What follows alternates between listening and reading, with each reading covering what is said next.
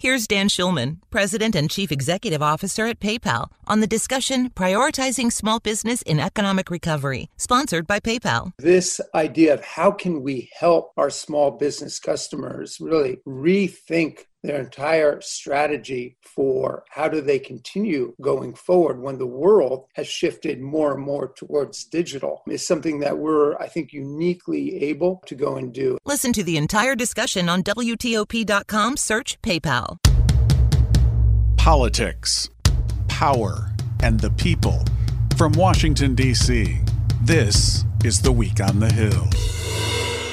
To do nothing would be an abdication of our moral responsibility to our colleagues, to the House, to our values, to the truth, and to our country. Never before in the history of this House has the majority abused its power in this way. It's been just over two weeks since President Biden called for unity in his inaugural address, but unity is in short supply in Congress, and the partisanship is only expected to intensify as the Senate impeachment trial gets underway soon for former President Trump. I'm WTOP's Mitchell Miller, and it took Vice President Kamala Harris's first deciding vote to break the 50 50 deadlock on the budget resolution for President Biden's COVID relief package to move forward in the Senate.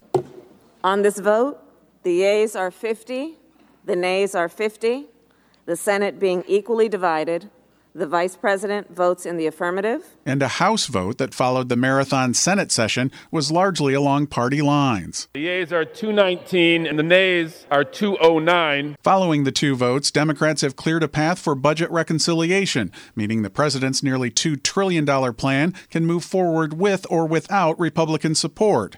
House Speaker Nancy Pelosi. That's what this legislation does. It gives us hope. It is a reconciliation bill which means we can just pass it with 51 votes in the Senate. It would be my hope that we don't have to use it as a reconciliation bill, that we will be able to have bipartisanship with that facing of the facts. But Missouri Republican Jason Smith says the plan is bloated with Democrats' initiatives and fails in many respects to get money where it's needed. Let me tell you, less than 10% of the money that is appropriated in this piece of legislation actually goes to vaccinations and shots. It's 9%.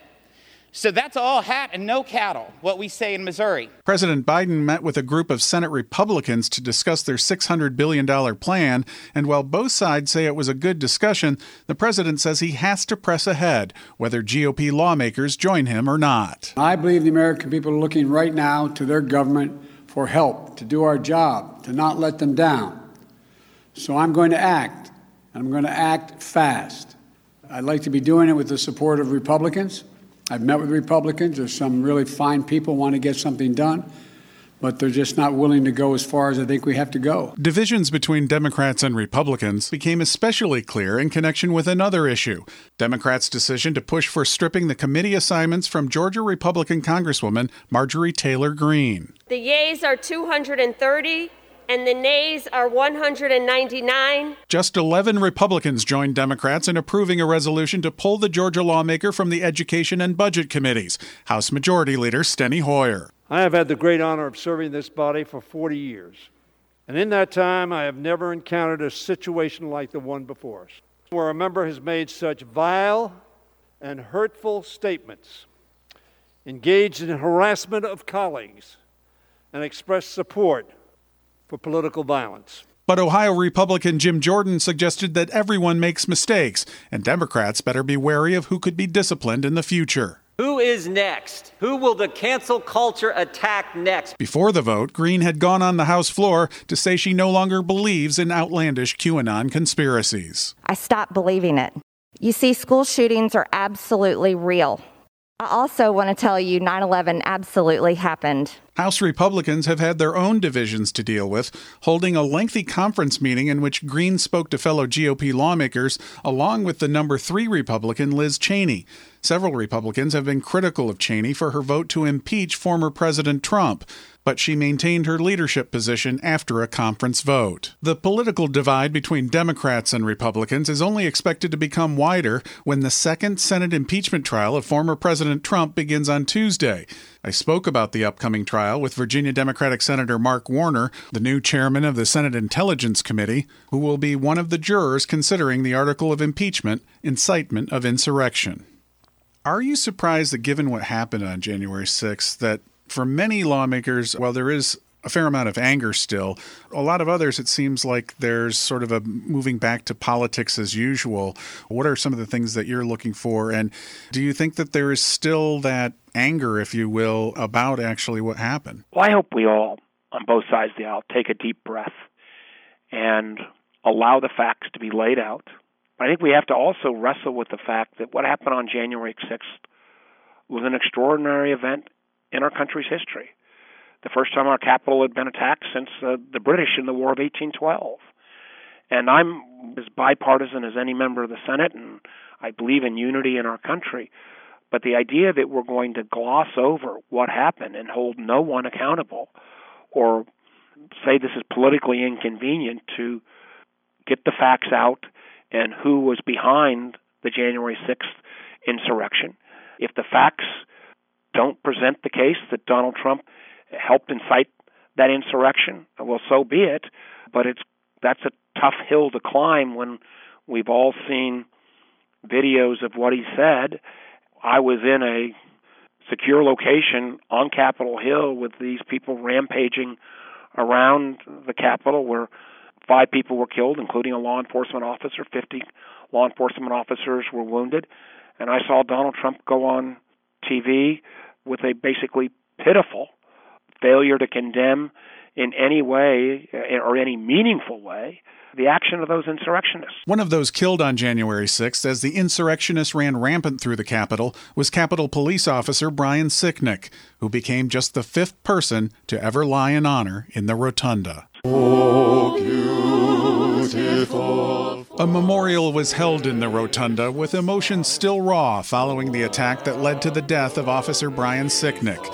Senate Majority Leader Chuck Schumer called him a peacekeeper who sought to protect the Capitol and lawmakers. He was caught in the wrong place at the wrong time on a day when peace was shattered. Sicknick's death came after he was struck by a fire extinguisher hurled by a rioter.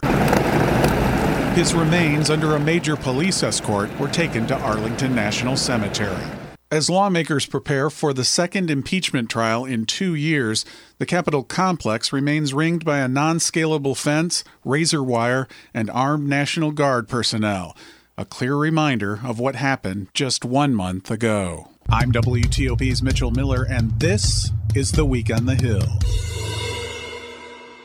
A cold Maryland hospital, an admired woman of the nurses were very fond of her. A gruesome murder and a family devastated. It was the worst night of my life.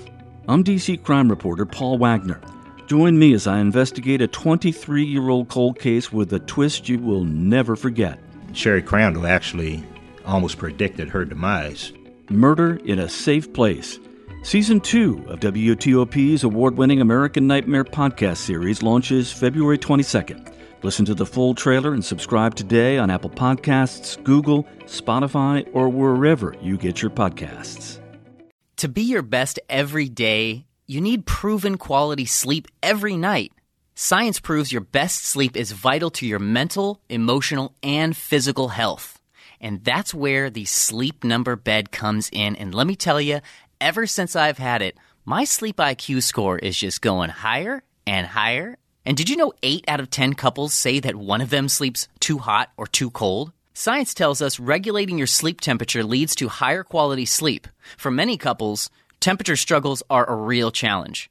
So here are some tips to help you both sleep just right.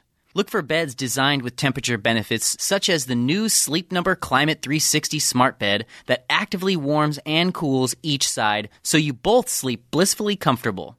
And now save 40% on the Sleep Number 360 Special Edition smart bed. Plus, special financing for a limited time. Only at Sleep Number stores or sleepnumber.com slash podcast one. Sleep Number, the official sleep and wellness partner of the National Football League. Subject to credit approval, minimum monthly payments required. See sleepnumber.com for details.